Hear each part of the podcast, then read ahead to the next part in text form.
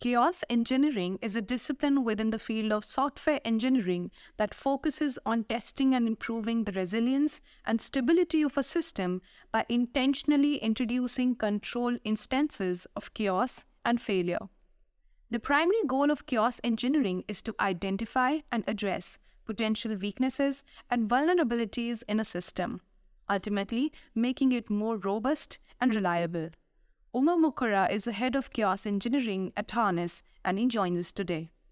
This episode is hosted by Jordi Mon Companys. Check out the show notes to follow him on Twitter. Hello and welcome to Software Engineering Daily. Hi there. Um, so we are KubeCon EU 2023 record-setting uh, event. It is officially the uh, biggest open source event in Europe at the time. And we have Uma Mukkara with us. Uh, Uma, could you present to yourself? Sure. Hi, Jordi. Uh, good to be here. I'm Uma Mukkara, head of chaos engineering at Harness. I am also the co-creator, co-founder of Litmus Chaos, the chaos engineering project, which is now uh, being hosted as an incubating project at uh, CNCF.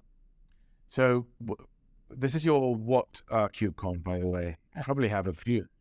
I would say this is my eighth or ninth KubeCon. I generally don't miss, especially after I started my CNCF journey of um, the open source project. Before Litmus, there was one other project, right? So I've been a regular visitor to all the KubeCons uh, from then on. I think I just missed one in the middle for personal reasons, but otherwise I would make the point to be here. But wait, so you have been, so what was the, have, has the other project was the other project part of the CNCF too? Yes, um, yes, that uh, is Open EBS. That's uh, I was a storage guy, um, and I started uh, my entrepreneurial journey uh, by creating storage for Cloud Native, and um, Open EBS was one. And while trying to test the resilience of storage, is when actually the Chaos Engineering project was born, Litmus. What what kind of needs sort of like you faced uh, with the first project that sparked your interest on chaos engineering? Because I guess that's the same, you know, that's the kind of reasoning that the use case that everyone tries to that sparked chaos engineering in general, right? That was a real need as well. I mean, like, um, I, especially in the cloud native world, you try to push things uh, pretty fast uh, onto um, production or onto your customers, right? Um, so I was having a challenge of well, two challenges primarily. Uh, one is um, we were trying to uh, go uh, GA on our own SaaS product, right? I needed to make sure that all the different tech stack that it took is resilient enough, right? And also, I was uh, trying to sell my enterprise product to some of the large customers, and then they said, "Look, I'm trying to put uh, my real data on your new storage product and uh, have you tested enough? Have you tested uh, some negative scenarios? Have you done actual chaos engineering in your development cycle? Prove me, right? So that's when I got intrigued. Okay, you know, this is what large customers actually look for, right? Uh, as a way to make sure that the software is resilient. Because by resiliency, what do you exactly mean? Do you mean only uptime? This is going to be in production, running, no downtime, or barely none? Or is there something else to that? Um, there is something else. This is generally, uh, you know, a slightly misunderstood concept, in my opinion. Um, chaos engineering generally means that make sure everything uh, goes right all the time. My uptime is, you know, the largest or highest. That's the general understanding. But um, not everything um, that results in an outage um, will cause um, you know real problems, uh, and that's counted as reliability. Okay. Even slowness is a reliability issue, right? And uh, generally, you don't declare that as an outage, but businesses uh, will have uh, SLOs that are related to the slowness, right? Mm. Um, and that could be, uh, in general, uh, you know, treated as also part of being a reliability issue. So from a user exactly. So from a user perspective, it's not only that the service is up and running, but actually that is running well, right? That is not sluggy. Okay. So, so well, congratulations on that. Then on the two projects that you and, and for being such an active uh, member of the community of the CNCF community. Let's dive into uh, Litmus and chaos engineering in general. Like, could you give a primer of of how does one literally get started with this? Like, um, if you were to pick only one chaos test to implement across your ent- enterprise, which one would it be? How would you go about doing that? Sure. I mean, um, the way uh, we have moved on into the cloud native space, we as in all the enterprises right now, um, adopting Kubernetes is is not a choice anymore, right? You have to uh, get onto it in a big way at some point of time. Otherwise, you know, you are not leading um, the modern development uh, lifecycle, right? So moving on to Kubernetes um, actually means that you are encountering chaos already, right? Uh, the reason I say that is, um, you know, chaos. The most common chaos that one could think of is my uh, physical node went down. It just got hung or rebooted, or my virtual machine got rebooted. In the cloud native world, my pod is lost or my pod is rebooted, right? And Kubernetes does that all the time Mm. because of some pressure, right? So Kubernetes works uh, uh, basis on the principle of reconciliation. So if you're a cloud native developer, you're supposed to write code to reconcile the business logic, right? So you expect that you know you can be thrown out anywhere, anytime, and then uh, you should get back to where uh, you're supposed to be, right? So um, as a developer, you are being tested for pod delete as a chaos test case, right? Okay. and then think of that uh, at large scale you're now you're building um, you're testing a big uh, cloud native app that has got you know tens of critical microservices and a lot of performance tests being run and uh, do you really wait for um, a pod delete to happen or do you actually introduce a pod delete and see how things work right obviously the latter would be the right thing to do Mm. if you're a good qa engineer Yeah. right Force it. Right. that Have force it, right? So I would say that basic pod delete chaos test, to answer your question, uh, can sometimes surprise you on how mm, you know foolproof your configuration of Kubernetes services are, or how fool foolproof your application itself, right? So you know now you have autoscaler functions that are configured based on you know uh, you know this pod deletes and uh, how often uh, pods are coming back and uh, the readiness probes are configured correctly or not. I- It's all about um, when something uh, bad happens, your configuration is um, you know tuned properly or not for your business to run, uh, business service to run, right? So um, this is just one, right? Similarly, uh, you want to do a pod delete when at certain load. So how do you actually put that certain load? you can actually simulate that load by increasing uh, the memory consumption and CPU and then slowing down your network. So it's it's really about you can think of chaos engineering as recreating a high performance system if you're smart enough, right? So you can still do that and then you know uh, pull down some of the parts and then actually see as far as the developer is concerned, um, yeah, you know, these are the conditions that I would see uh, in a highly loaded system. So my software should still work, or an ops person should think about it as under these conditions, I should still be resilient enough, right? So maybe you know a new um, uh, node should get auto scheduled, uh, right? Under these conditions, is it working or not?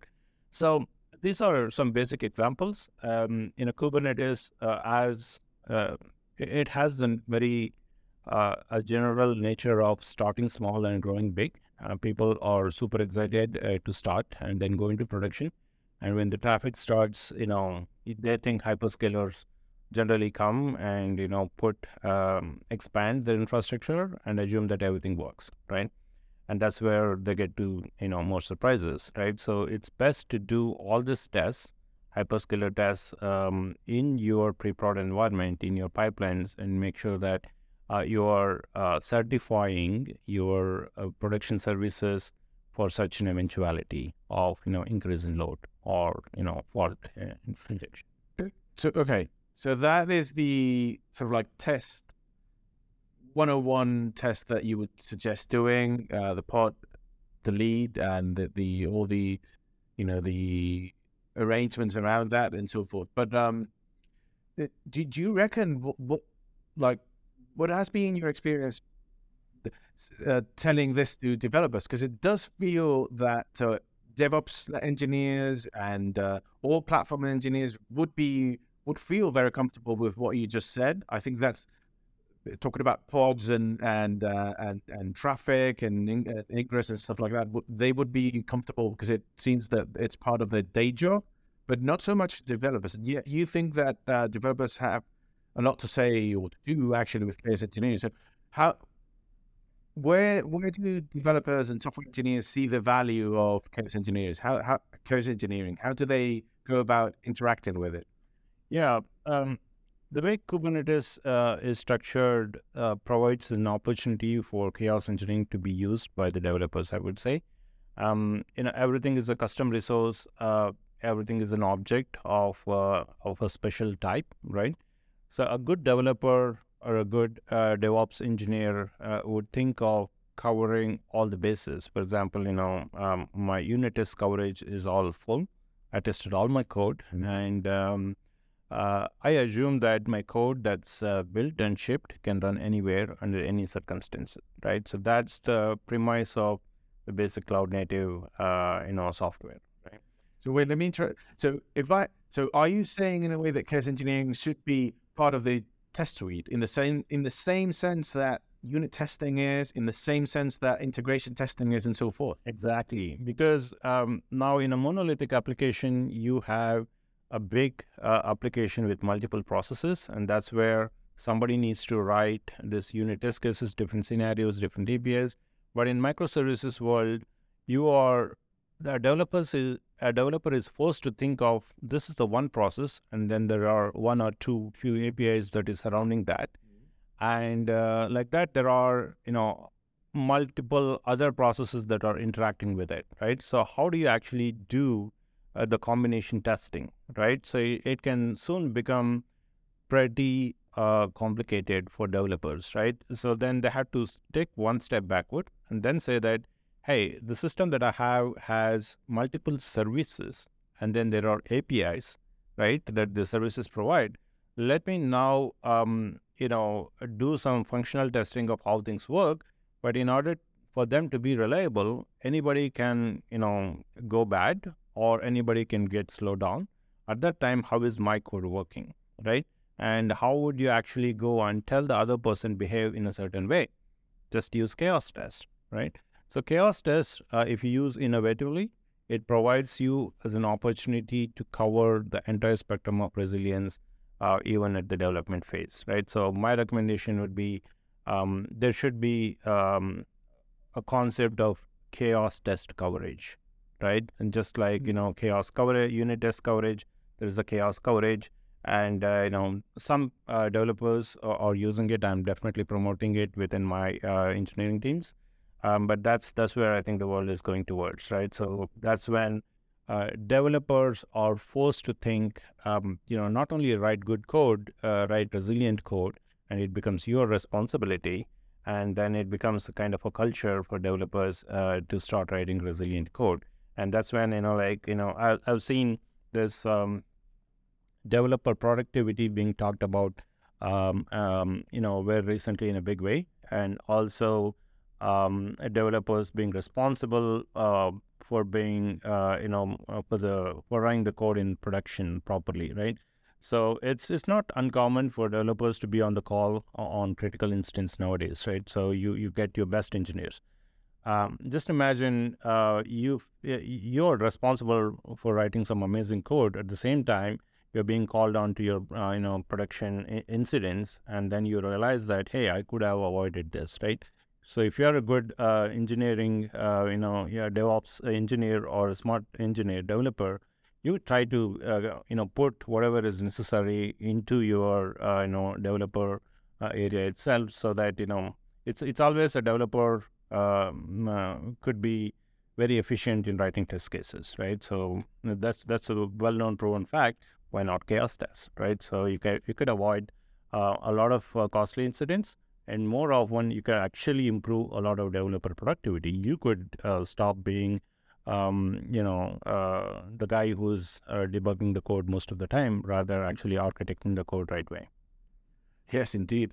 Um, okay, so before we actually move on to a bit of more the history of uh, Chaos and now Harness Chaos engineering, and we've touched upon your suggestion to start with getting familiar with uh, chaos testing is the, the pod delete example. What are, let's go, that's 101. Let's go into the craziest uh, usages of chaos engineering that you find, like the most, the, the, the, the, the heaviest stress tests and uh, performance requirements that uh, chaos engineering is able to, to serve for. Yeah.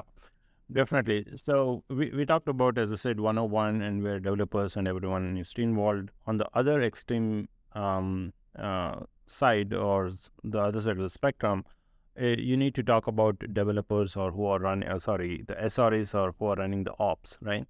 The most common um, request that I have uh, received is zone failures, right? and I'm running a lot of critical services, and uh, zone failure um, uh, has to be tested, or it's not uncommon. And can you define what zone failure is?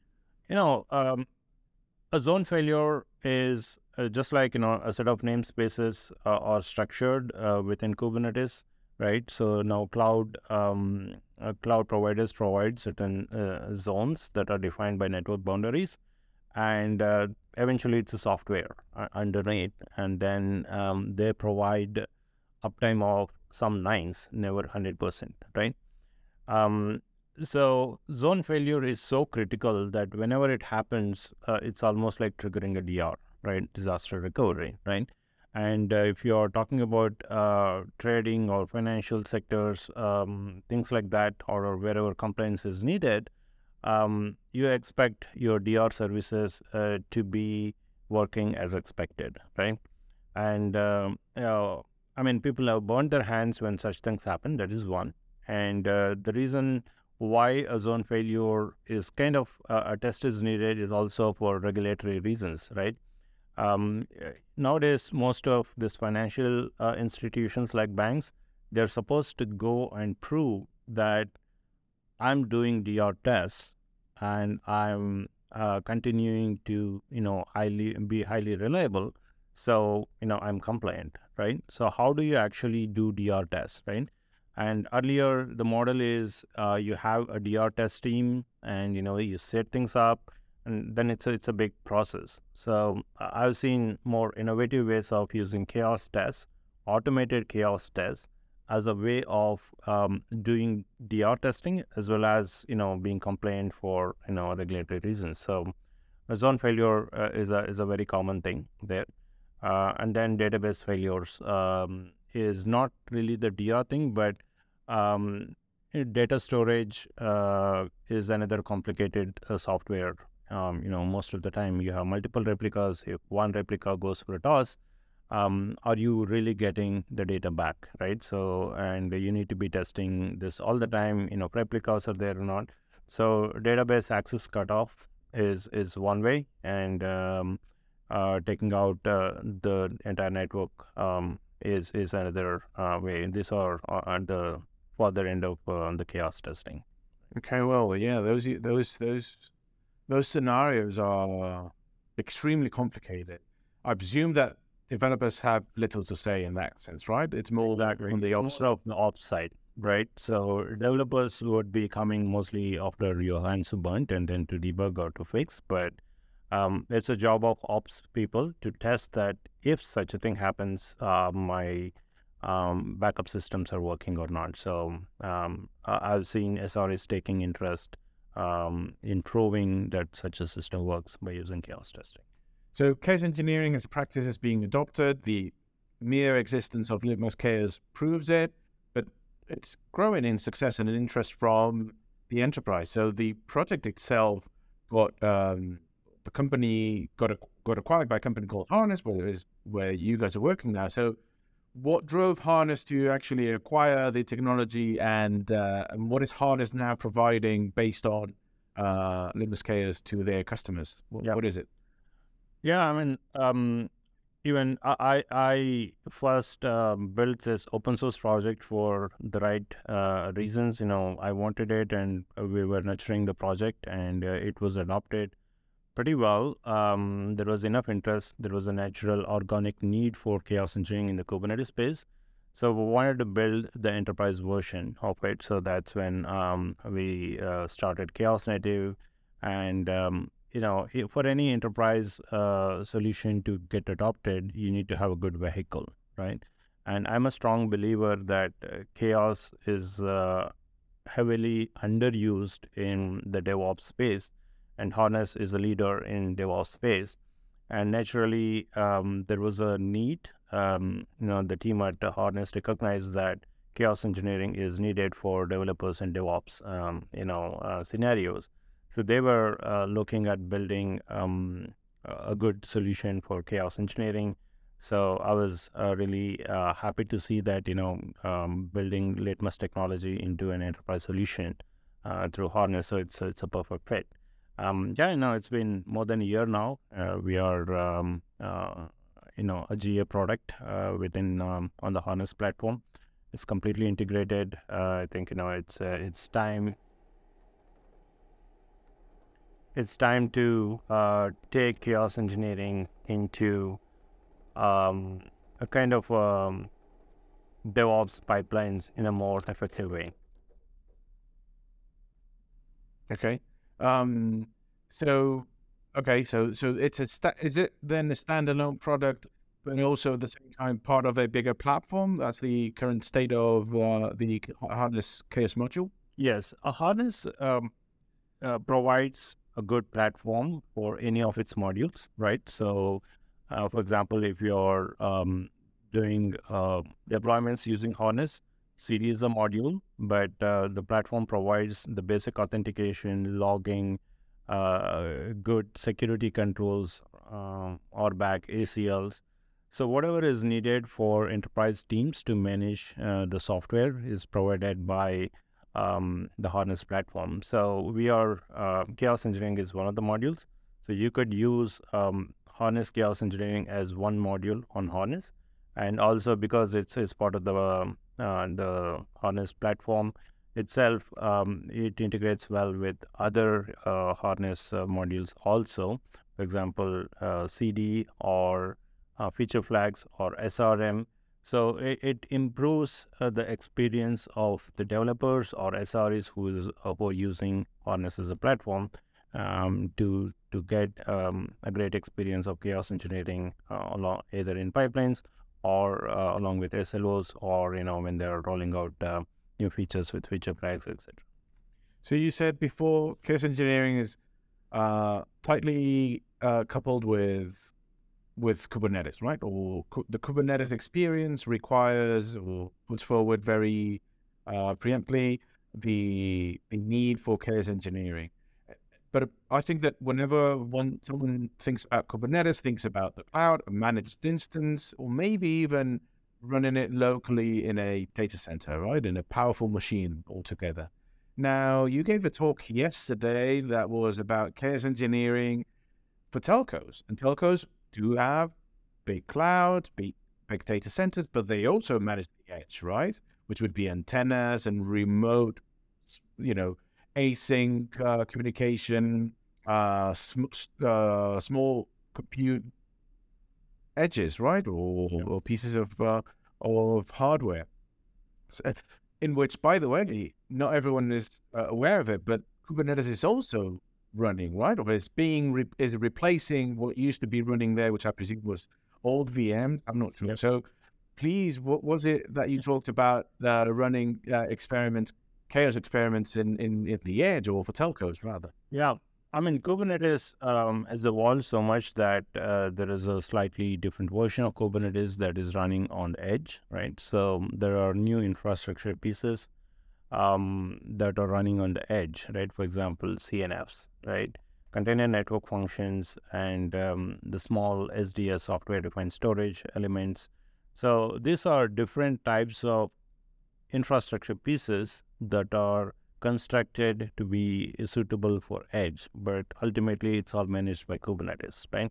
and ultimately it's all containers, right? The code, right? So uh, telcos provide this as a service, right? Container network functions and all. And just imagine um, there is an issue of um, uh, container network function uh, not working, and then your entire service getting affected, right? So it has to be telco grade. So my talk was really about, um, you know, you continue to roll out new features on your infrastructure as a service, as a telco. Are you um, making sure that the underlying infrastructure and the applications on top of it are reliable in your development process itself? Just like in an IT DevOps shop, a very similar infrastructure and process runs on telco uh, DevOps as well, right? The same principles of chaos engineering that I talked about uh, can also be applied to the telco DevOps process. And, um, you know, CNCF has a test suite called CNF Tests, right? That's sponsored by uh, CNCF itself. And they use chaos engineering tests as part of uh, the regular, um, you know, uh, the test suite. Um, earlier it used to be called a CNCF.ci, right? But now, you know, it's a CNF test suite. Um, so they they use um, Litmus and other chaos engineering tools to do the chaos testing in their pipelines, and same thing can be used by the telcos in their own DevOps in the pipeline. For example, does CNF contain pods?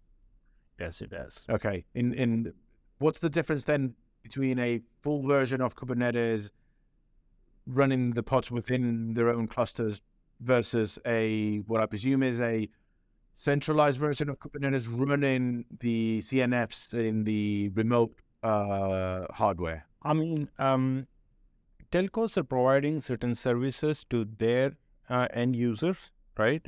That service is now managed uh, using CNFs, right?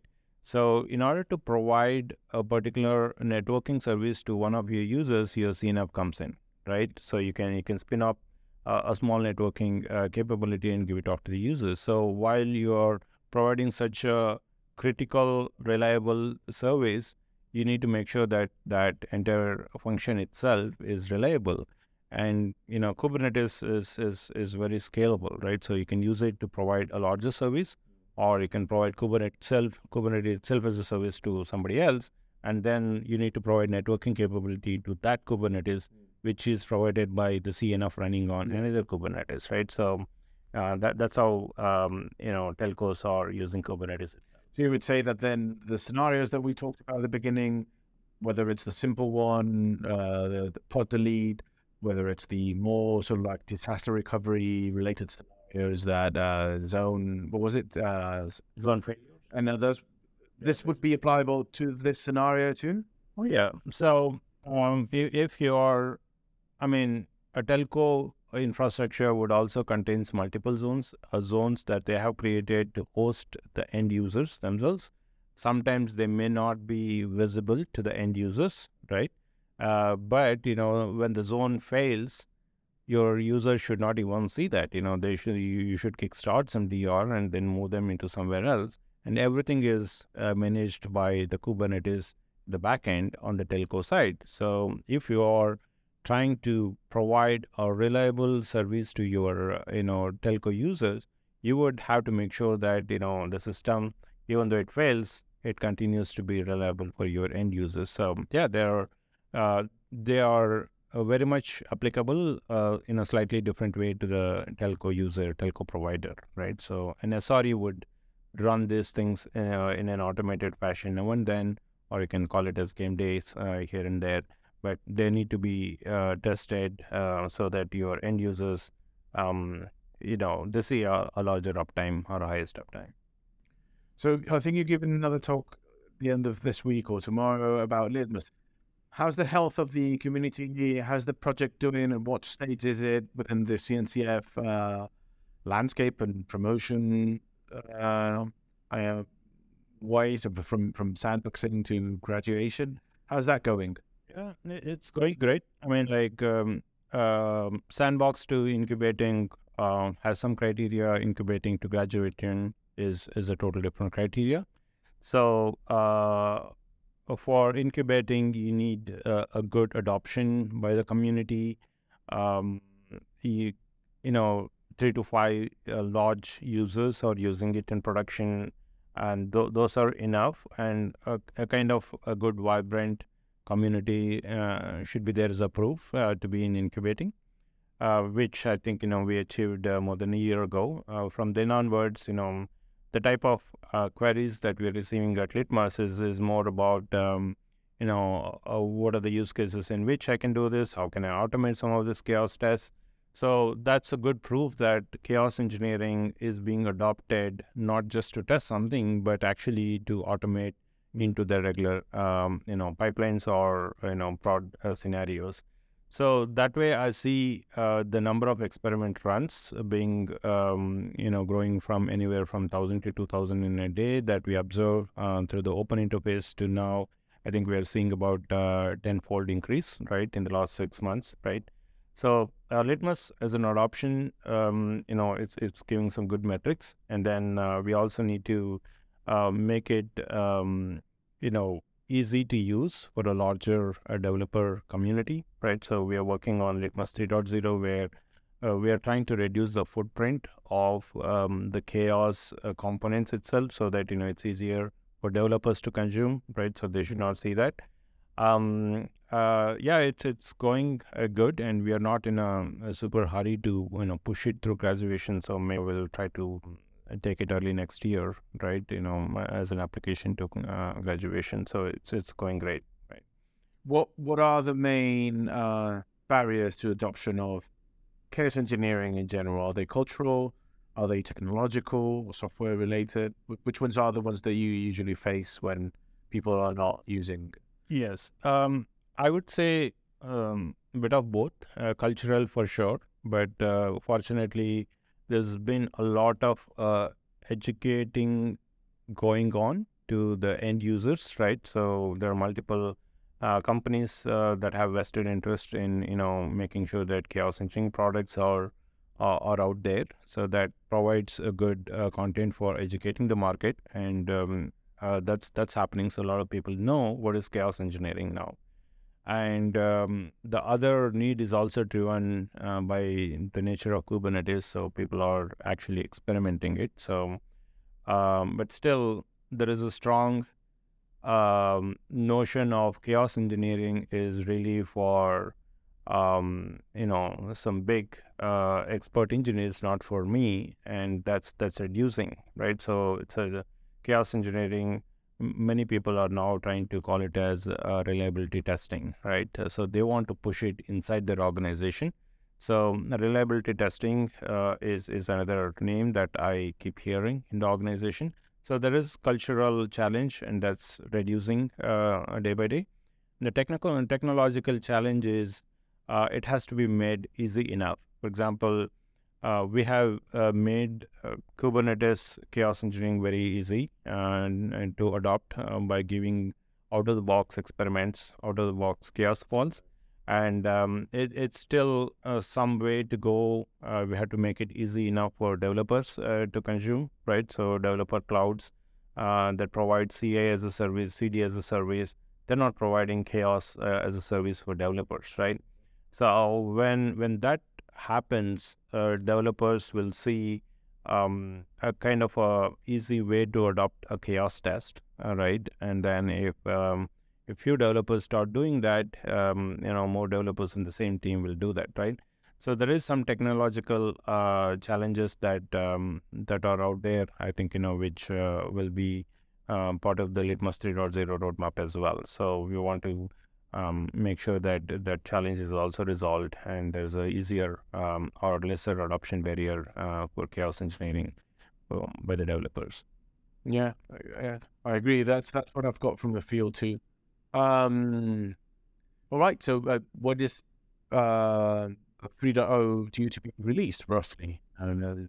Um, yeah, we, we run our, um, we generally don't set uh, timelines for that because, you know, it's an open source project and community we need to see evidence of um, the beta being used and enough feedback is received. So we have a regular uh, 2.x cycles going on on a monthly basis based on the feedback um, of the bug fixes, etc., etc. So 3.0, uh, we launched beta a few months ago, and we uh, will try to see by next KubeCon if uh, there is enough feedback. If there is, and if we find enough time to close out the features, you know, maybe KubeCon North America is a 3.0 release, right? So we generally drive our releases uh, motivated um, by KubeCons. KubeCon is the milestone for everything, right? Well, I mean, I do, and I do agree with the well, with your point before, being that uh, even though chaos engineering, the practice has been around for a long time, for years now. Look, Chris Chris Aniszczyk, the CTO of CNCF, this morning in in this morning's keynote said that this is as I said at the beginning, the biggest open source event in Europe at, at the moment is historically, if I'm not wrong, if I quote him correctly. But also, he mentioned that 58% of the more than 10,000 people that are attending in person this event are new. This is the first exposure to KubeCon, Cloud Native Con. So I'm fairly sure that a large proportion proportion of those well, o- o- almost 6,000 people have never heard of chaos engineering or have never faced it like head on, like considered, right? Uh, trying it. And I mentioned chaos engineering, but it could be a, any other cloud native practice. So, so yeah, the, the, interest is just humongous, and it's a matter of time that this uh, becomes mature in the same way that Kubernetes did in the past, uh, Flux did in the past, and so forth. So yeah, I agree that the the future is bright for chaos engineering. Hopefully, it becomes boring like Linux did in the past, and KubeCon, uh, Kubernetes has become right now. It, it, has to reach masses, and it will. Uh, there are uh, natural needs for chaos tests to be. Uh, it's just a matter of uh, time. You know, sometimes you cannot push uh, this test, um, you know, onto the developers. And of course, um, we need to make it easy for developers to use, right? So if developers find any resistance to use um, then it, it kind of becomes uh, difficult for them because they have other problems to solve, right? So we've touched upon the very basics of chaos engineering, the more advanced scenarios, which are, I mean, which could, to which we could devote complete episodes, of course. Uh, we've also touched upon usages, usage of chaos engineering telco, which sounds fascinating to me. Is there anything that has you excited lately? Any kind of weird usage that the community is doing or or clients, harness clients that are doing with chaos engineering think that is fun. Yeah, definitely. There is there's one question that I keep hearing uh, from large enterprises or thought leaders uh, inside the IT organization. Um, how much is enough, right? Uh, in in chaos test, right? So uh, there's a challenge that the first challenge is adoption itself, convincing mm-hmm. somebody that chaos engineering is safe um, or chaos engineering is uh, is fun and is productive. Uh, that's one challenge. Uh, let's say that uh, some champions within an organization push um, this is a good uh, technology to be used, and then they do it. The next challenge would be how many chaos tests and how many more chaos tests. When do I see that? my software is resilient because I did enough chaos testing, mm-hmm. right? So this is where uh, the other term that I talked about is uh, chaos coverage also comes into the picture, right? So we are, um, you know, doing some innovations for sure, right? Uh, we are going to the extent of um, discovering uh, the Kubernetes services that are out there, and we can know the traffic patterns among the services uh, because you know there is enough uh, eBPF technology out there, right?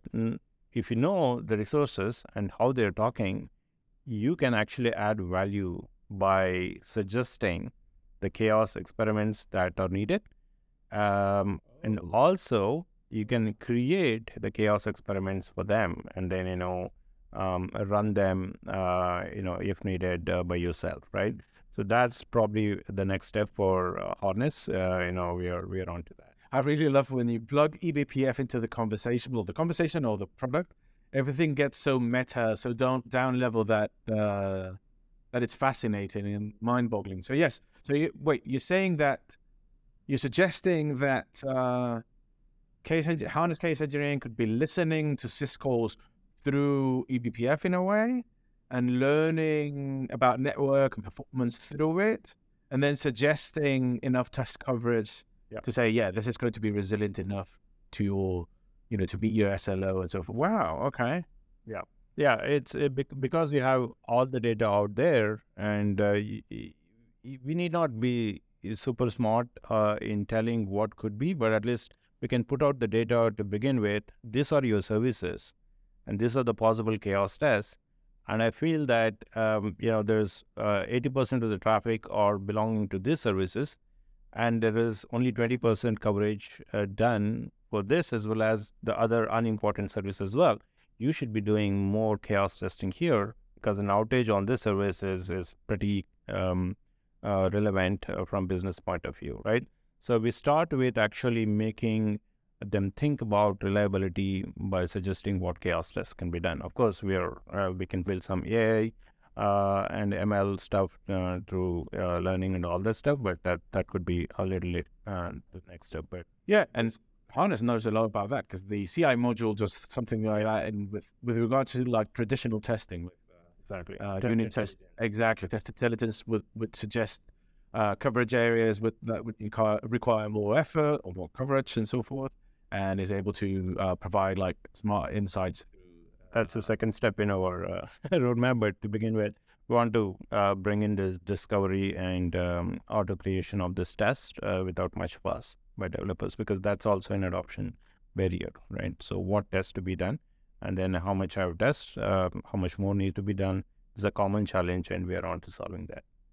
Well, Uma, thanks so much. All the best with uh, 3.0. Seems like, uh, again, like um, everyone in Valencia last year was talking about chaos engineering. I haven't been down that much to, uh, until today, so hopefully I'll ask uh, the folk if they're still excited, but I presume that's the case.